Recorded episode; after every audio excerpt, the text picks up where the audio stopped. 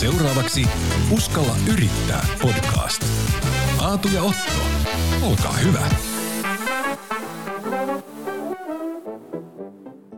Hellu Rei ja hellät tunteet. Se on maanantai ja uutta podia pukkaa. Täällä studiossa on riivattu kaksosen eli Otto Rantainen. Tervetuloa. Terve Aatu. Kiitos. Tätä jaksoa me ollaan odotettu kuin kuuta nousevaa. Me saatiin nimittäin naarattua studion Suomen suosituin radiojuontaja, yritysimperiumin omistaja, hosti sekä tietenkin diilin potkujen antaja, no tietenkin Jaajo Linnanmaa. Tämä äänituote ei ole aamulypsy, vaan uulypsy ja nyt me lypsetään Jaajolta tiukkoja vastauksia. Mahtavaa olla täällä ja nyt erityisen mahtavaa olla täällä, koska studiossa Jari ja Linnanmaa. Tervetuloa, miten menee? Siis ihan superhyvin. Mä mietiskelen aina, kun mä tuun nykypäivänä näihin puitteisiin, missä näitä podcasteja tehdään. Että jos mä olisin 20 vuotta sitten saanut tehdä omaa radio-ohjelmaa tämmöisessä, tämmöisessä studiossa, niin tota, wow.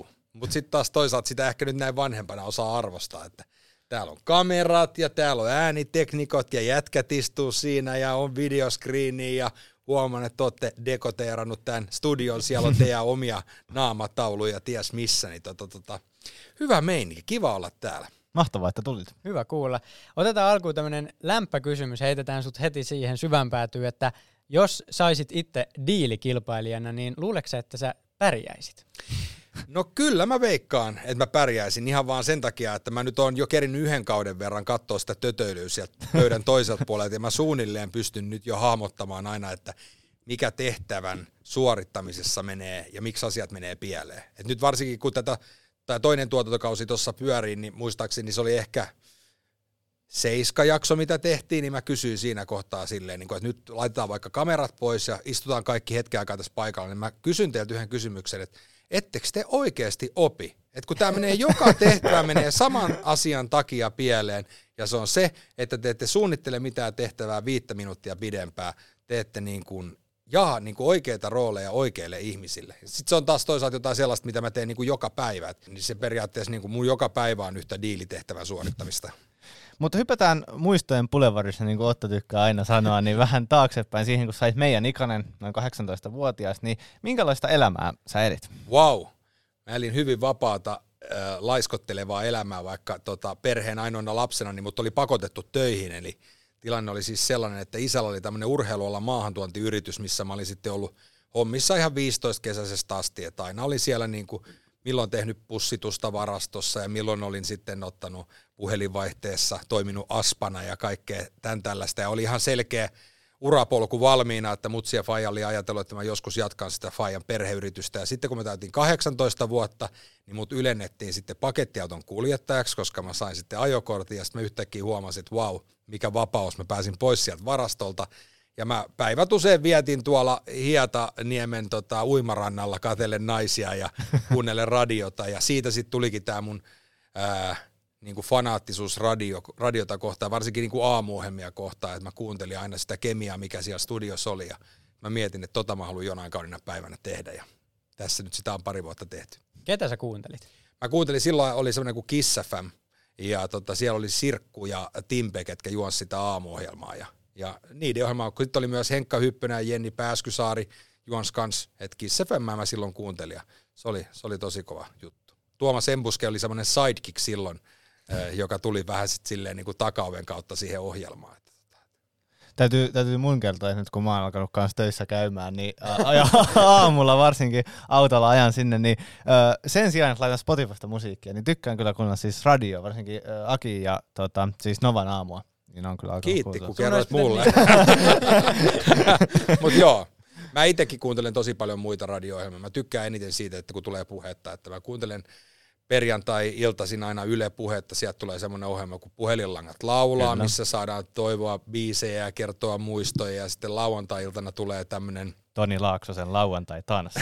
no lauantai-tanssit, mutta sitten tulee lauantai-aamusta tulee aina tämmöinen, missä saa toivottaa onne, syntymäpäivä onnitteluja ja sitten mua naurattaa, kun siinä on aina silleen, että halutaan laittaa syntymäpäivä onnittelut 80-vuotiaalle Marjolle toivoina Timo Heiskanen perheinen. Se on aina niin kuin perheinen, mm. että siinä on, niin mä aina mietin, että mitä, mitä se käsittää se perheinen, että kuinka iso suku siellä on taustalla. Filosofisia kysymyksiä, mutta millainen sun koulutuspolku sitten oli sen jälkeen, kun sä olit siellä pakettiauton ajajana, niin mitä sen jälkeen? No tota, ää, mun piti mennä opiskelemaan kauppaopistoon niin kuin liiketaloutta tämmöiselle bisneslinjalle, mutta valitettava tilanne oli se, että just silloin kun mä pääsin sit Intistä ulos ja mun piti mennä sinne kouluun, niin mulle sitten soitettiin sieltä koulusta, että hei valitettava tilanne on semmoinen, että tätä liiketalouslinjaa ei tule tapahtumaan, mutta meille tulee tänne matkailuluokka. Ja mulla oli siis niin umpisurkeat ö, paperit lukiosta, että mä en olisi päässyt niillä oikein mihinkään sisään. Ja mutsi ja faija tunsi sen koulun rehtori ja sitä kautta mä olin pääsemässäkin sinne bisnesluokalle. Niin joten mä sitten sanoin, että no, mulla on ihan sama, että kunhan mä vaan pääsen jotain opiskelemaan johonkin. Ja sitten mä menin tänne matkailulinjalle. Sieltä valmistui siis matkatoimistovirkailijoita ja matkaoppaita. Ja mun luokalla oli 30 mimmiä ja kolme jätkää, joten mä totesin, että tämä on ihan fine. Ja sitten mä mietin, että mä voisin matkaoppaaksi, niin se voisi olla aika hauskaa. Se voisi olla ulkomailla ja, ja sitten siellä tota, olla ja nauttia elämästä. Mutta niin huonosti ja äh, mun aktiivisuus oli sitä tasoa siellä koulussa, että jossain kohtaa mä näin sitten sen rehtori ja se rehtori kysyi multa, että no miten jo menee? Mä sanoin, että ihan hyvin menee, kaikki ihan jees. Ja sitten tota, mä sanoin silleen, että, että meillä on vähän porukka pienentynyt, aika moni on lopettanut koulun, että meitä ei ole luokalla enää kuin joku 15-16, niin se oli silleen, että joo, kato, puolethan lähti sinne matkaopaskoulutukseen Espanjaan. Ja mä olin silleen, että okei, mikäs musta nyt sitten tulee? Ja hän sitten sanoi, että no susta tulee matkatoimistovirkailija. Ja mä olin silleen, että okei. Ja te olette niin nuori, että te tiedä edes mikä on matkatoimistovirkailija, koska matkatoimistoja ei enää ole olemassa. Eli se, mihin mä olen saanut koulutuksen, sitä ei ole. Eli perusteltua, että mä en ole saanut koulutusta vastaavaa työtä. Tavallaan sä mainitsit tuossa, että radiojuontaja oli jo ja sitten piti tulla matkapasta, mutta oliko se koko ajan se, mitä sä halusit tehdä niin työksessä vai oliko sulla vielä joku muu, mikä susta piti tulla? No joo, siis tässähän oli justiinsa tämä kauhuskenaario, että miten kerron isälle ja äidille, että minusta ei tule yrityksen jatkaja, koska mua koko ajan kiinnosti, kiinnosti käsikirjoittaminen ja näytteleminen ja sketsisarjat ja sitten mua silloin 18-vuotiaana kiinnostaa myös sitten radion tekeminen ja kaikki muut, että mutta mä en koskaan oikein uskaltanut mutsille ja faijalle sitä sanoa, kun oli niin kivasti hoitanut aina sen mun opiskelut. Mutta sitten luojan kiitos, nykyinen vaimoni, sen hetkinen tyttöystävä, niin yhden sitten tämmöisen illallisen yhteydessä sanoi, että hei, että ja ei ottanut koskaan teille kertoakaan, että se ei aio jatkaa sitten tota perheyritystä.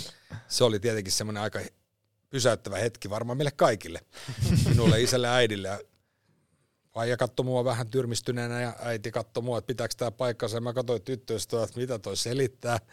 Mutta joo, se oli sitten, avattiin yksi viinipullo vielä ja käytiin se keissi läpi. Ja Mutsi ja Faija sitten sanoi, että okei, että tehdään niin, että saat kuusi kuukautta aikaa tehdä jotain konkreettista niin kuin sen eteen, että, että, että mua se viihdeala – niin kuin jotenkin kiinnostaa. Ja sitten heti seuraavana päivänä niin menin kuule paikalliseen kirjastoon ja rupesin sitten käsikirjoittamaan siellä niin kuin ideoita ja ajatuksia, että mistä voisi tehdä vaikka niin kuin sketsisarjaa tai elokuvaa ja muuta. Ja sitten mä yhtäkkiä keksin semmoisen ihan, ihan oivaltavan idean katsottuani ää, levottomat elokuvan ja, ja sitten American Pie-leffat, tämmöisen nuorisoleffa-leffa idean. Ja sitten mä menin sillä tonne, tonne, tonne Helsinki-filmiin ja ne sitten otti sen käsikirjoituksen ja teki siitä semmoisen elokuvan kuin Hymypoika. Mitä se niinku vaatii? Sinne varmaan tulee hirveästi niitä kässäreitä, mutta miten se niinku, sulla oli pokkaa kävellä sinne? Ja... No ei se mennyt ihan niin. Mä oikeasti laitoin aluksi sähköpostia. Et mä laitoin sähköpostia Aleksi Bardille ja kirjoitin sitten siihen, että mä en ole koskaan aikaisemmin kirjoittanut käsikirjoituksia, mä en ole koskaan näitä lähettänyt. Mun mielestä tässä on tosi hyvä tämä idea, mutta mä pelkään tosi paljon, että joku varastaa tämän idean. Että mä en tiedä, miten tämä homma toimii, mutta mä näin sut telkkarissa ja mun mielestä sä vaikutit tosi rehdiltä jätkältä. Hmm. Että niin kuin, lue tää kässäri ja please anna mulle feedbackia, vaikka taisi niinku ihan surkea. Ja sitten siitä ei viikkoa kuulunut mitään, sitten mä kirjoitin silleen, että jumalauta, paska, olisit voinut antaa jotain palautetta.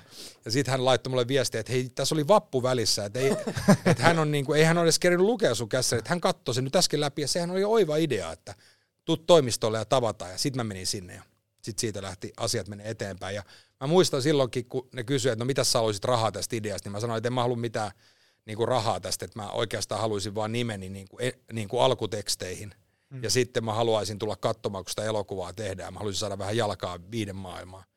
Ja sitten tota, se kävi sitten niille ihan hyvin. Ja sitten mä menin, niin kuin, sitten siellä samassa tuotantoyhtiössä tehtiin myös TV-ohjelmia. Ja sitten siellä oli semmoinen Räsypokka-niminen TV-formaatti oli juuri niin kuin siihen etittiin niin kuin pilottijaksoa kilpailijoita ja juontajaa. Ja mä sitten olin onneksi paikan päällä silloin, kun mä olin päässyt nyt sinne tuotantoyhtiö vähän pyörimään. Ja mä sitten keräsin siihen pilottijaksoon tota ihmiset omasta kaveriporukasta ja mä itse juonsin sitten sen pilottijakso ja siitä mun sitten TV-ura alkoi.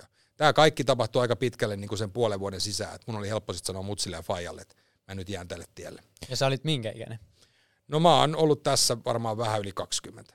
Mikä tota, pystytkö sanoa, että jotain niistä töistä, mitä sä teit siellä varastolla ja muuta, niin oli selkeästi niinku hyötyä ja opit niistä jotain, mitä sä pystyit hyödyntämään tässä sun hyvin intensiivisessä kuuden kuukauden stintissä? No, mä oon kyllä aina oppinut sen, että niin kun työtä pitää tehdä ja työtä pitää tehdä paljon. Mä muistan aamuisin, kun mä heräsin ja näin, että ai ihanaa, talvi on tullut, että nyt tuli eka ensilumi. Ja sitten sen jälkeen mä katsoin, kysyin mutsilta, missä Fajan? Niin Faija oli lähtenyt jo aamulla viideltä niin kun myymään pulkkia, koska nyt tuli lumi ja nyt alkoi talvisesonki. Kyllä mä oon niin kuin nähnyt koko ajan vierestä, että sitä duunia pitää tehdä. Et mulla on ollut aina kova työmoraali, vaikka mä olen tehnyt sitten räsypokka-ohjelmaa tai kiertänyt yökerhoja jonkun pulssiohjelman tiimoilti. Niin vaikka se niin kuitenkin niin kuin aika viihdettä ja vapaata on ollut, niin kyllä mulla on aina ollut silleen hyvä moraali, että mä oon ollut aina paikan päällä ja yrittänyt aina pistää 110 likoa. No mitä sitten se viihdeura jatkui siellä sitten? Saiko sä lisää hommia?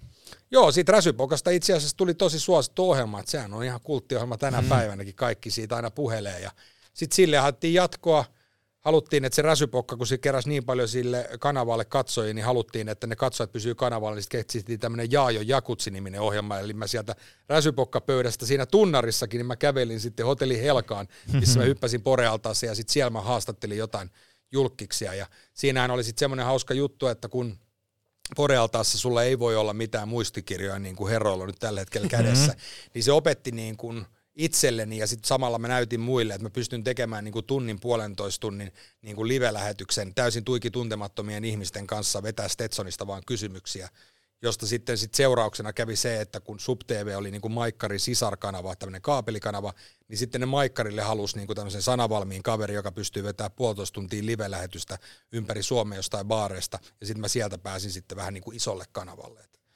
Ja sitten tämä pulssiohjelma taas oli niin, että, että sillä pulssi niin kuin TV-ohjelmalla oli samaan aikaan radio-ohjelma, Radio Suomi illoissa, millä aina mainostettiin sitä, että missä se pulssiohjelma menee niin mä sitten sanoin, kun mä tulin siihen pulssiohjelmaan, että jos mä hoidan TV-ohjelman hyvin, niin mä voisin hoitaa myös sitten sen radio-ohjelman, koska tota, se jotenkin niin kuin mukavasti tukisi toisiaan. Ja sitten mä pääsin sitä kautta radioon. No niin, sitä mä olin nyt seuraavaksi kysymässä, Joo. että miten se sun tie tavallaan radioon sitten vei. Mutta... Mut pidikö sä tavallaan, nythän me kuultiin jo, miten se tie menisi, mutta sulla oli siis se radio, sä halusit mieluummin radio. Mä koko ajan olen halunnut radio silloin 18-vuotiaana, mm. kun mä istuin siellä pakettiautossa, mutta mä ymmärsin myös sen, että niin kuin ei sinne radioon vaan kävellä sisään. Eli tarkoitti sitä, että mä menin koko ajan vähän niin kuin sitä radioon kohti, mutta mä tein siinä matkan varrella kaikenlaisia erilaisia asioita, mutta se oli kyllä niin kuin mun päämäärä. Ja itse asiassa siinä kohtaa sitten, kun mä pääsin tekemään näitä pulssiklubi-iltoja sinne Suomi iltapäivään, niin sitten mä hoidin ne niin tyylikkäästi, että jossain kohtaa mut kysyttiin, että haluaisit sä niin kuin oman slotin, niin kuin, että haluaisit sä olla iltapäivä radiojuontaja. Sittenhän mä lopetin niin kuin kaikki TV-työt, eli mä sain periaatteessa se, mitä mä halusin, eli niin kuin viihdealalta työpaikan, mistä mä sain kuukausipalkan, koska senkin olen oppinut niin kuin yrittäjäperheessä, että se semmoinen niin kuin varma tulo on kuitenkin niin kuin tosi tärkeä. Että se, että sä kerran kuussa saat niin kuin sligun, niin se helpottaa elämää yllättäen paljon. Niin sitä mä olin niin kuin hakenut ja sen mä sitten niin kuin radiosta sain. Mua kiinnostaa varsinkin se, että niin kuin ehkä itsellä on ollut joku unelma ja tavoite, ja nyt on tehnyt kaikenlaisia juttuja, niin tavallaan voi sanoa, että okei, noi asiat on selkeästi ollut semmoisia, mitkä on vienyt mua sitä määränpäätä kohti. Niin kun sä teit noita viihdealan juttuja, niin oliko sulla selkeästi semmoinen, että nyt mä teen näitä, ja ne vie mua koko ajan sinne päämäärään, vai teikö niitä enemmän vaan sen takia, että hei, tämähän on nyt nasta homma, että tehdään sitä nyt hetken aikaa, ja jälkeenpäin oot ehkä pystynyt katsoa, että toi mm. oli merkittävä. Mä oon ehkä jossain kirjassakin joskus kertonut, että mä oon ajatellut vähän mun elämääni silleen niin kuin junakarttana, että mä oon, silloin kun mä olin pakettiautossa, niin mä olin tuossa Helsingin rautatieasemalla, ja sitten mä tiesin, että mä haluan päästä Rovaniemelle, mikä oli se mun radio.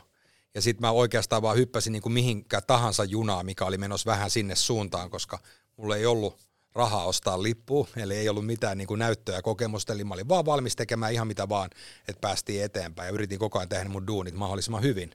Ja sitten siinä yhtäkkiä kävikin niin, että mä olin siellä Rovaniemellä, mutta sitten jos miettii, että mitä kaikkea sen jälkeen on tullut, elokuvat ja TV-sarjat ja ja kaikki näin, niin mähän olen sitten jossain jäämerellä tällä hetkellä menossa.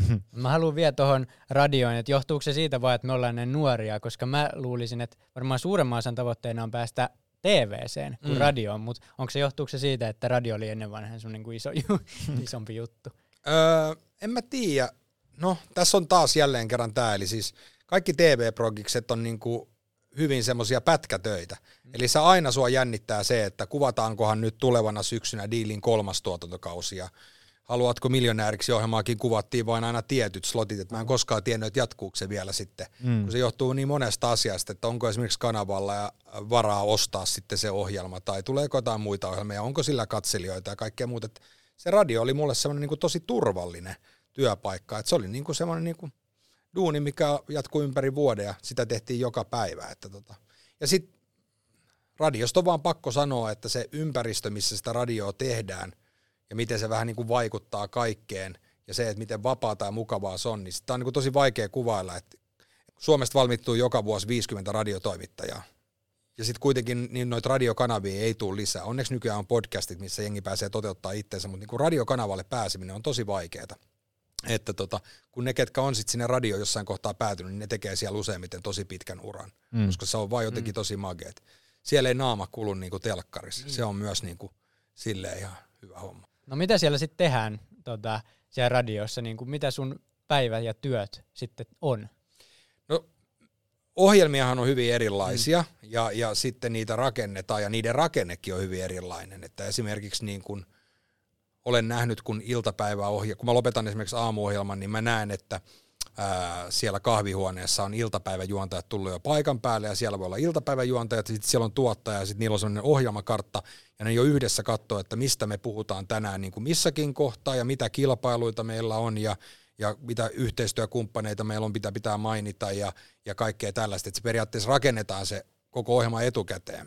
Mä oon taas niin kuin aina tehnyt semmoista ohjelmaa, mikä on periaatteessa tehty neljä tuntia niin kuin live-showta, ei oikein suunnitella yhtään mitään, ei ole koskaan mitään vieraita, koska sekin on vähän semmoinen, että jos sulla tulee vieras, niin mä ainakin niin kuin toivoisin, että tehdään hyvä pohjatyö, mm. niin kuin te olette tehnyt, niin mä en ole jotenkin sitä jaksanut koskaan tehdä.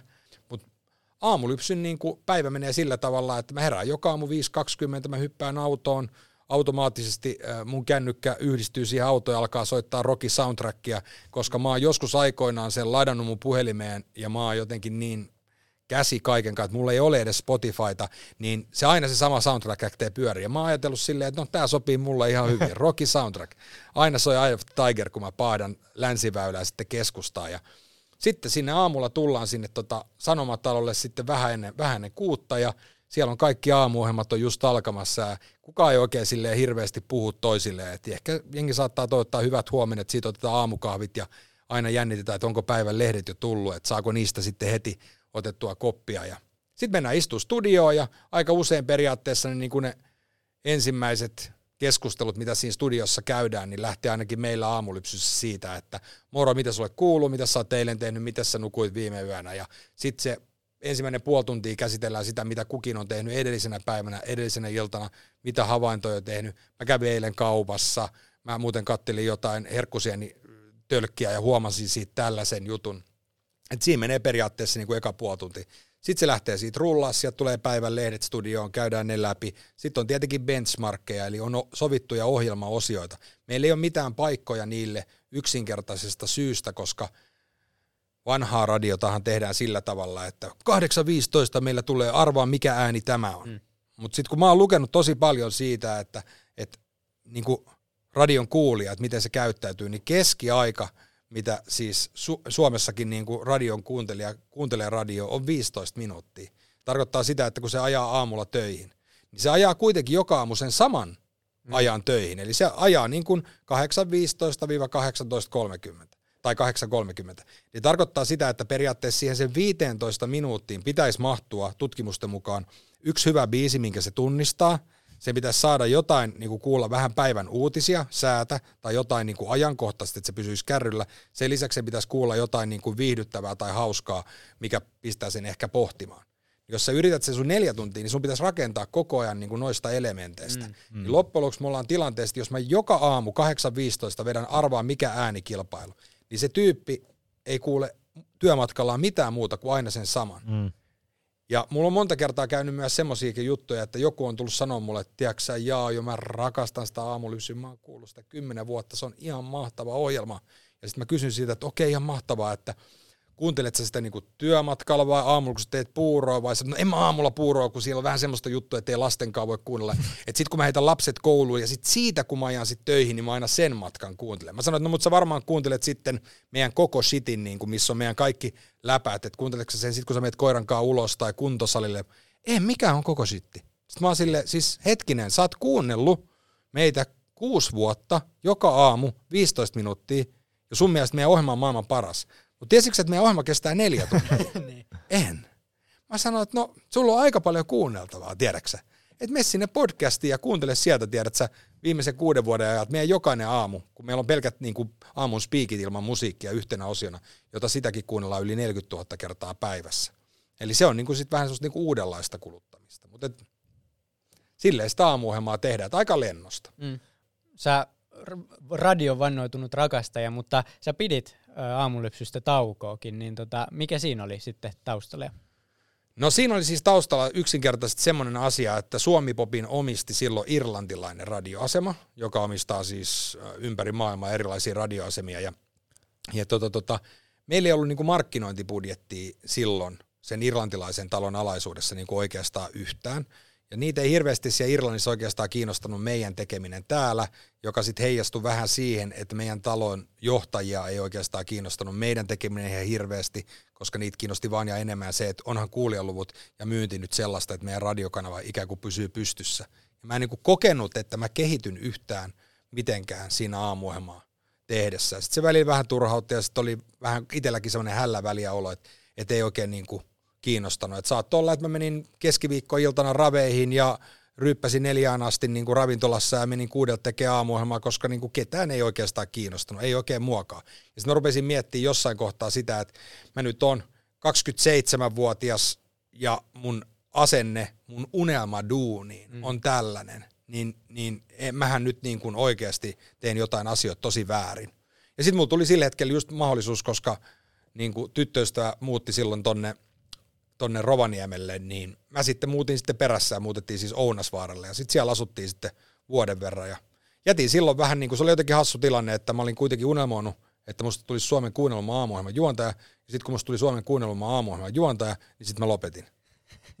niin sitten mä vaan menin vuodeksi sinne Lappiin ja sitten kun mä olin siellä vuoden verran, niin mä oikeastaan vaan mietin sitä, että mitä mä haluan tehdä, mä analysoin sitä, että miksi mä kyllästyin, miksi mä käyttäydyin niin kuin mä olin käyttäytynyt, ja sitten mä huomasin, että mä olin mennyt koko ajan siitä, mistä aita oli matalin. Mä tein vaan ja ainoastaan semmoisia juttuja, mitkä ei haastanut mua mitenkään. Mä juonsin firmojen hassunhauskoja pikkujouluja. Mä kävin juontamassa ja juomassa kolmen päivän festareita ja mä kävin kaikissa erilaisissa ravintolan kissaristiä, siis kaikissa muissa, koska kaikki oli mulle vaan niin kuin tosi helppoa, koska mähän olin tehnyt sitä sieltä räsypokka-pulssia, joista jo niin kuin kymmenen vuotta, niin mä olin periaatteessa niin kuin ihan ammattilainen siinä hommassa. Niin mä päätin, että nyt kun mä tuun takas sitten täältä niin kuin Lapista, niin A, mä rakastan radioa, mä haluan palaa sinne, mutta nyt tästä lähtien mä teen sitä silleen niin kuin, niin kuin suurella rakkaudella, ja se ei ole se ongelma, mutta kaikki nämä muut asiat, mitä mä teen ympäri, niin mä jätin sitten pois ja rupesin keskittymään enemmän niin kuin yrittämiseen, aloin kiinnostua siitä, että voisinko mä puhua, pitää live-puheita yleisölle, toimia tämmöisenä keynote Äh, halusin kokeilla kaikkia uusia juttuja, mitkä niin kuin toimi mulle haasteena, kuten esimerkiksi, että lähdin äh, koekuvauksiin niin kuin TV-sarjoihin ja, ja tällaista. Että mä niin kuin, rupesin niin kuin ihan tosissaan niin kuin haastaa itteni. Miten sä näet on, sä sanoit, että sä haluaisit, halusit silloinkin kehittyä, mm. sitten kuitenkin on semmoinen tavallaan jaa jo hahmo, ja jotkut eivät nyt tykkää siitä, että se muuttuu, niin miten sä näet sen kehityksen? Mulla on sillä ihana henkilöbrändi, äh, en tarkoita omaa henkilöbrändiä, vaan sille ihanteellisesti rakentunut henkilöbrändi, koska mä olen saanut olla mukana niin kuin viiden maailmassa 20 vuotta. Eli mä oon o, niin kuin osoittanut tässä matkan varrella, että se mun henkilöbrändi taipuu siihen, että mä voin tehdä TikTok-videon. Tai mä voin vaihtoehtoisesti olla diiliohjelmassa niin kuin juontana. Mä voin näytellä vaikka luokkakokouselokuvassa. Mä voin olla sykesairaalasarjassa ensihoitona. Mä voin olla aamulypsy aamujuontaja. Mä voin olla neljän lapsen perheenisä. Eli tarkoittaa vaan, että mä oon ollut niin pitkään tässä, että mä oon tehnyt koko ajan kaiken näköistä, eli mä oon periaatteessa niin kuin kasvanut tässä niin kuin vuosien varrella itsekin ja muuttunut ihmisenä, niin mä veikkaan, että sille, joka on vaikka katsonut mun tekemistä, niin se on todennut, että no tommonen se jätkä on, että se tekee oikeastaan ihan mitä sitä huvittaa ja välillä se onnistuu ja välillä se epäonnistuu, mutta se menee aina eteenpäin, että se on se sen juttu. Onko se just se syy, miksi ihmiset pysyy viihdemaassa niin kuin säkin niin pitkään tavallaan, että sä pystyt olemaan oma itsesi, vai mikä on se salaisuus, että ö, säkin oot pysynyt viihdemaailmassa niin pitkään huipulla? Niin, mä luulen, että, että on tosi vaikea. Radio on esimerkiksi tosi hankala media, koska ää, se mahdollistaa sen, että kaikki ei välttämättä ole omia itseään. Eli tarkoittaa sitä, että mä voin olla oma itseni tässä näin talk show-juontajana tai niin kuin, ikään kuin sen laivan kapteenina. Sitten mulla voi olla joku sidekick, joka saattaa olla, että se tunnetaan jostain vitseistä tai nokkelista ajatuksista. Mulla voi olla joku tyyppi, joka on semmoinen filosofi, joka aina pohtii kaikki eri juttuja, mutta nämä kaikki voi olla rakennettuja hahmoja. Mm. Ja sitten jos se yhtäkkiä nousee hirveäseen suosioon se ohjelma ja ihmistä alkaa kiinnostumaan niistä enemmän, niin voi olla, että se tyyppi, joka on filosofi, kenellä on hienoja ajatuksia, mitä se on oikeasti vaan lukenut jostain kirjasta, ja nä- mutta se onkin oikeasti vaan hyvä näyttelijä, niin se on vähän niin kuin se roolihahmossa vanki, että se ei pystykään yhtäkkiä muokkautua siitä, että hei, nyt mä jätän tämän filosofin roolin väliin, mä en enää heitä näitä mitään viisauksia, mä nyt haluan olla oma itteni ja heittää vähän niin kuin navanalusherjaa, niin kannattaa vaan just miettiä sitä, että, niin kuin, että on oma itsensä ja niin kuin yrittää tehdä vähän enemmän niin kuin aina kuin se oma tehtävä vaatii. Mun mielestä mä oon niin kuin koko ajan että jos mä oon vaikka pelkästään radiojuontaja ja silleen, mutta se on mun titteli, niin kuin, mä menen aamulla töihin ja mä lähden pois ja siitä mä saan mun kuukausipalkan, mä oon radiojuontaja. Mutta totuushan on se, että mä olen sen lisäksi myös yrittäjä, mä olen somevaikuttaja ja mä annan naistelehdille haastatteluja ja mä teen TV-ohjelmia ja, ja kaikki muuta tälle. Eli periaatteessa mä olen tehnyt itsestäni niin kuin radiojuontajana ehkä niin kuin vähän arvokkaamman kuin se, että mä vaan juontan sitä radio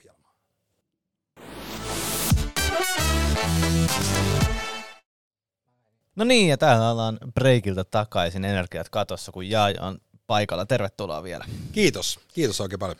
Mennään sitten tota siihen sun yrittäjäpuoleen, mistä sä oot jo vähän puhunut. Se ehkä tuli kaikille meidän enemmän tunnetuksi siitä, että yhtäkkiä diili jatkui ja teit jallikset ja palasit diiliin, niin mikä siinä oli eka taustalla, että miksi sä halusit yhtäkkiä niin kun olla se uusi diilin kasvo? No mä oikeastaan halusin ää, olla Haluatko miljonääriksi ohjelman juontaja. Mm. Mä mua oli pyydetty tosi monta kertaa erilaisia TV-ohjelmia, mä olin päättänyt jotenkin, että sitten kun mä niin kuin menen telkkariin, niin sen pitää olla sitten niin kuin jälleen kerran työ. Eli sen pitää olla semmoinen, mistä mä saan niin kuin palkan ja millä on jatkumoa. Kaikkien erilaisten paneelishow-ehdotusten ja viihteellisten raviohjelmien jälkeen, niin mulla tuli yhtäkkiä eteen, haluatko miljonääriksi ohjelma? Ja mä olin saman tien silleen, että okei, nyt tämä on eka kertaa, kun mä joudun miettiä asiaa. Mä nopea googletin ja katsoin, että okei, Lasse Lehtinen on ollut kuusi vuotta Haluatko miljonääriksi ohjelmassa, eli se on pitkä pesti. Maailman suosituin TV-formaatti, että jos mä nyt tähän sano kyllä, niin sitten, sitten tota, mä en enää varmaan koskaan mene telkkariin. Tai sitä ainakin saattaa harmittaa mua. Ja ei siinä mitään. Sitten mä hyppäsin Lasse Lehtisen saapaisiin ja rupesin tekemään Haluatko miljonääriksi ohjelmaa ja kerkesin sitä tuossa pari-kolme vuotta tehdä lauantai-illan primetimeissa, joka oli silleen niin kuin mun mielestä ihan magee päätös mun TV-uralle, koska mä olin kuitenkin aloittanut sieltä SubTV räsypokka-ohjelmista kaapelikanavilta, niin yhtäkkiä sitten lauantai-illan primetime-hostina, niin mulla oli jotenkin semmoinen olo, että tämä on hyvä esimerkki kaikille nuorille, että jostain pitää aloittaa, että sä voit päätyä tähän näin. Ja sitten mä edelleenkin niin nautin sen Haluatko miljonääriksi ohjelman tekemisestä, koska se tuotti mulle niitä perhosia sinne vatsan pohjaan, koska joka kerta kun sä tulet siihen 200 live-ihmisen eteen ja vedät siinä, niin tiedät sä live-yleisö edessä ne räpit ja muut, niin ja sitten kuitenkin se ohjelmakin oli silleen aika formaattina aika jäykkä. Mm. Se, että pystyi siinä niin kuin jotenkin luomaan kivaa tunnelmaa, niin mä tykkäsin siitä tosi paljon. No sitten tuli korona ja sitten valitettavasti äh, Haluatko miljonääriksi ohjelmaa ei enää pysty tekemään, koska ei voitu kysyä tota, yleisöltä mitään, kun yleisö ei voinut tulla paikan mm. päälle. Niin se oli ihan luonnollista, että se sitten loppui.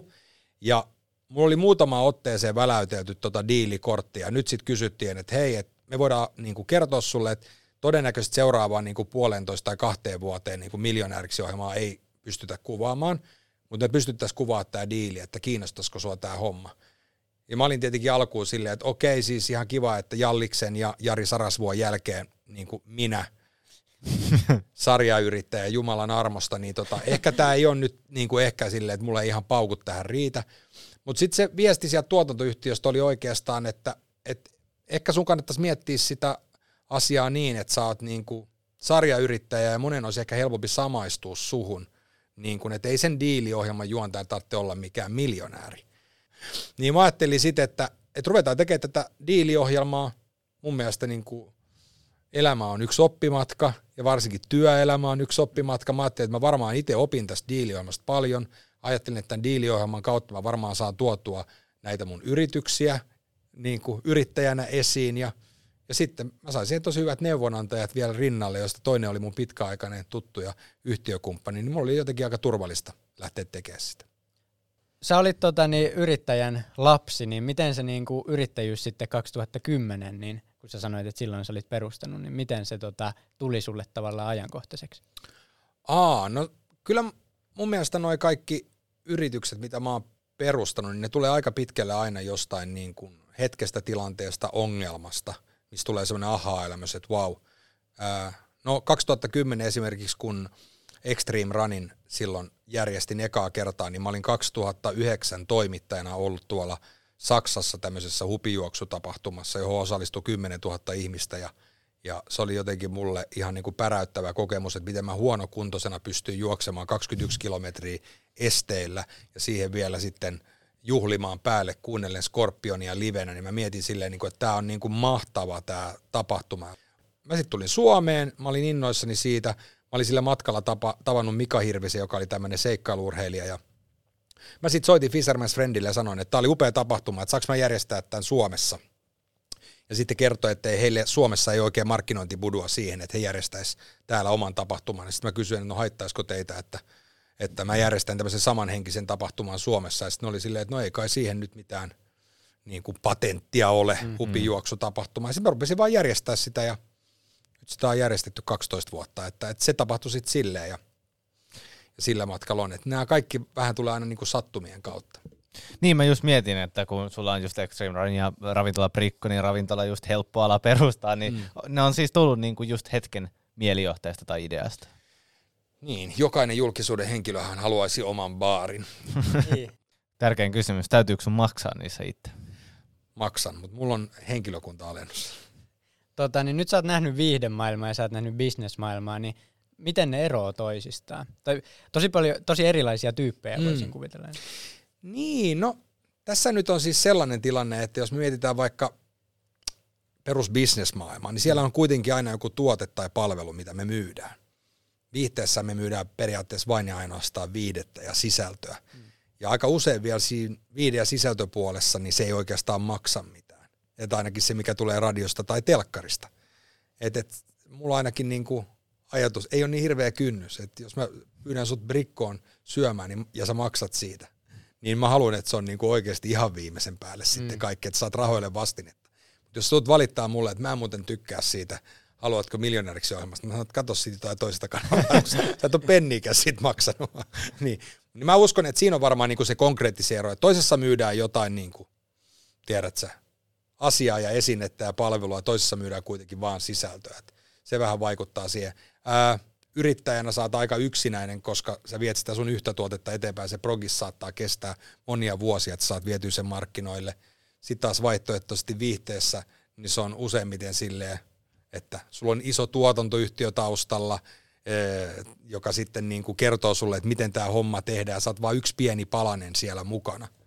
Et mä muistan, kun mä ekaa kertaa menin – sykesairaalasarjaan tämmöiseen hyvän pieneen sivurooliin. Musta se oli vaan ihana olla siellä kuvauksissa, koska se oli ihan erilainen kuin aamulypsy, missä mun pitää periaatteessa pitää kaikki mm. langat käsissä ja koko ajan niin kuin ohjasta laivaa. Nyt yhtäkkiä mä olin niin kuin yksi sivunäyttelijä valtavan kokoisessa progiksessa. Mä tiesin vaan mun omat vuorosanat, mä venasin vaan, että milloin kun joku sanoi, että mun pitää ne sanoa, niin sitten mä tulin sieltä ja hoidin sen mun omat hommat. Et oli tosi kiva, niin kuin, että kaikki vastuu ei ollut itsellä. No onko sä pystynyt hyödyntämään sieltä viihdemaailmasta jotain asioita nyt yrittäjyydessä silleen, että niistä on nyt, tämä on mun bravuuri, mikä sieltä ja nyt mä hyödynnän sitä täällä? No sanotaan nyt näin, että, että jos mä nyt laitan kenelle tahansa viestin, että morjesta sä aiot, mulla on asia sulle, niin soitatko? Hmm. Niin aika moni soittaa takaisin. Et mä luulen, että se on ainakin avannut ovi, koska mä muistan silloin, kun mä olin 18-20 ja mulla oli näitä helvetin hauskoja sketsisarja-ideoita ja mä lähetin niitä sen hetkin tuotantoyhtiöihin, niin kyllä ei kukaan soittanut takaisin, eikä kukaan avannut ovea. Ja sen kerran, kun mä pääsin yhteen tuotantoyhtiöön mun kaverin avustuksella, ken oli vähän nimeä jo, niin mä kävelin siellä niin kovaa lasi ovea päin, että mä en muista siitä koko meidän palaverista mitään, kun Niin kuin, mä olin niin pökerryksissä. Että et, niin kuin, et se ainakin on niin kuin, muuttunut tässä matkan varrella. Et toisaalta mä oon niin kuin, 20 vuotta tässä näin niin kuin, ollut viihdealalla ja niin kuin 2000 mä perustin oman ekan yrityksen mun kaverien kanssa. Et periaatteessa on niin kuin 20 vuotta myös tehnyt bisnestä. Mm. Et kyllä sitä niin kuin, nyt on niin kuin, tässä oppinut ja luomaan semmoisen verkoston ja, ja semmoisen niin maineen ja brändin, että, että jengi tykkää tehdä asioita mun kanssa. Sitten taas toisaalta mä ajattelin, että mä oon nyt vasta 44 ja 20 vuoden kuluttua saman verran, mitä mä nyt oon tässä duunia tehnyt, niin mä oon vasta niin kuin just, just saavuttanut eläkeijään. Että tässä, kerkee, niin kuin, tässä on vasta puolimatkan Grovis. Vielä loppuun tähän jaksoon, että mitä sä haluaisit, että jokainen meidän kuulija muistaa tästä jaksosta? Matka on pitkä ja kellään ei ole mitään hirveätä kiirettä mihinkään, varsinkin jos on kovin nuori. Et, et, mä olen silloin joskus 18-vuotiaana päättänyt, että mä haluan jonain kaunina päivänä olla Suomen kuunnellun aamuohjelman juontaja ja mun ensimmäinen konkreettinen asia oli se, että mä haluan päästä katsomaan, minkälainen radiostudio on. Ja se, että mä pääsin sinne studioon, vaati sen, että mun piti voittaa joku kilpailu, jotta mä sain hyvän tekosyyn sanoa, että saanko mä tulla hakemaan sen palkinnon sieltä studiosta. Ja mä kaksi viikkoa osallistuin kaikkiin erilaisiin radiokilpailuihin, kunnes mä voitin jonkun Spice Girlsiin liittyvän kilpailun ja mä voitin laatikollisen Spice Girls-tikkareita ja mä pääsin hakemaan sen sieltä studiolta ja mä pääsin tapaamaan Timpe ja Sirku ja näkee sen jutun ja totesin, että tämä on se juttu, mitä mä haluan tehdä. Se sun ensimmäinen konkreettinen askel sitä sun unelmaa kohtaa pitää ottaa ja se voi olla aika pieni ja se voi olla myös semmoinen, että se ei välttämättä ehkä just sillä hetkellä niin tunnu siltä, että tämä ratkaisee kaikki ongelmat. Mutta se vie sua pikkusen lähemmäs, niin se riittää. No niin Aatu, sitten mennään oppeihin. Mitä sä oot oppinut tässä jaksossa? No joo, mä opin sen ja oikein inspiroiduin siitä, mitä Jaajo sanoi siitä, että tästä elämän junakartasta. Että on se päämäärä, mutta se on ihan sama, että millä junalla sä hypit, hypi, pysyykö se jollain pysäkillä vähän pidempään, öö, eikä ne välimatkat tarvitse olla kovin pitkiä. Mitä sä oot oppinut? No mä tuohon vähän tarttuu, että mitä siellä sitten junamatkalla tehdään. Joo. Niin hän, Jaajolla oli esim. tämä, että hän laittoi tämän kässärin, niin ei tarvi niinku saada sitä ohjelmaa, kun hän saa feedbackia, kun hän saa palautetta, mitä mä teen ensi kerralla paremmin. Se oli mun mielestä inspiroivaa. Ja meillä aina, toisin kuin aamulypsyssä, niin meillä on samaan aikaan tämä segmentti. Eli Aatu, mistä sä oot innostunut? Kiitos, että no tota, nyt kun ollaan viihden maailmassa puhutta, niin kyllä mä oon innostunut siis äh, kaikista näihin niin kesämökki- ja sistustusohjelmiin liittyvistä ohjelmista. Joo. Niin kuin Huvila ja Huussi, Kotoisa ja nyt Suomen kauden kesämökki, kaikki nämä, niin ne on mulle jotenkin sellaisia Zen-ohjelmia. Että kun mä katson niitä, niin vaipuu jonkinlaisen mm. transsiin, äh, että tota, tää on ihanaa ja pääsee vähän fiilistelemään sitä lomaa ja muuta. Mistä sä? Tota, mä oon innostunut näistä YouTubessa on NFLn tekemiä näitä NFL Top 100 pelaajat. Kyllä. Lyhyitä videoita, muutama minuutti. Niitä on kiva katsoa vaan niinku sarjana, tiedät, sä laittaa jonkun sieltä, niin se toistaa automaattisesti niin pitkään kuin vaikka syö siinä ruokaa, niin se on jotenkin kiva semmoinen ne on hienosti editoituja. Siellä on laitettu kyllä rahaa kameroihin ja kyllä. mikkeihin sun muihin. Ja Tom Brady joka vuosi ykkönen. No melkein näin voisi sanoa. Mitäs Jaajo? No, mä olen äh, innostunut siitä, että mä päätin selvittää, mikä on mun TikTokin salasana, koska mä oon joskus avannut TikTokin ja sitten mä hävitin sen salasanan ja sitten mä en ole käynyt siellä tosi tosi pitkään aikaan. Ja sitten mä maanantaina muistaakseni Janni auttoi mua avaamaan mun TikTok-kanavan. Sitten mä päätin, että mä teen TikTok-videon ja luon sinne ää, uuden ilmiön. Ja sitten mä tein tämmöisen dippinuudeli videon, missä mä otin kermavilja, sitten mä otin nuudelipussista sen mausteen sekoitin sinne, ja sitten mä niillä raaoilla nuudeleilla dippasin sitten sitä kastiketta ja haukkasin sitä. Me tehtiin aamulypsyssä video siitä, mä panin sen TikTokkiin, se on nyt kahdessa päivässä kerännyt 700 000 katselukertaa, Maikkari teki siitä uutisen, Iltalehti teki siitä uutisen. Mä oon nähnyt, kun ihmiset on alkanut hashtagin dippinuudeli tekee näitä himas näitä testejä. Ja mä mietin vaan näin, että 44-vuotias neljä lapsen isä, niin pysty kräkkäämään, että miten oikeasti olla influenssari ja räjäyttää TikTok, niin niin tota, mulle tuli siitä hyvä fiilis. Mä oon siitä tosi innoissa. Mä käyn koko ajan katsoa, että paljon siinä on tullut lisää. Tässä vaiheessa me päästetään väsynyt mies. Joo, nukkumaan. Kyllä. Kiitos ja jo paljon, että tulit Kiitos, paikalle. kiva olla täällä. Kiitos. Kiitos Otolle. Kiitos Aatulle. Ja kuullaan ensi viikolla. Moikka! Moro! Kiitos kun kuuntelit jakson. Ja hei, koko keskustelu löytyy myös YouTubesta. Tätä podcastia tuottaa Nuori Yrittäjyys ry, joka löytyy kaikista someista at nuori yrittäjyys. Ensi viikko.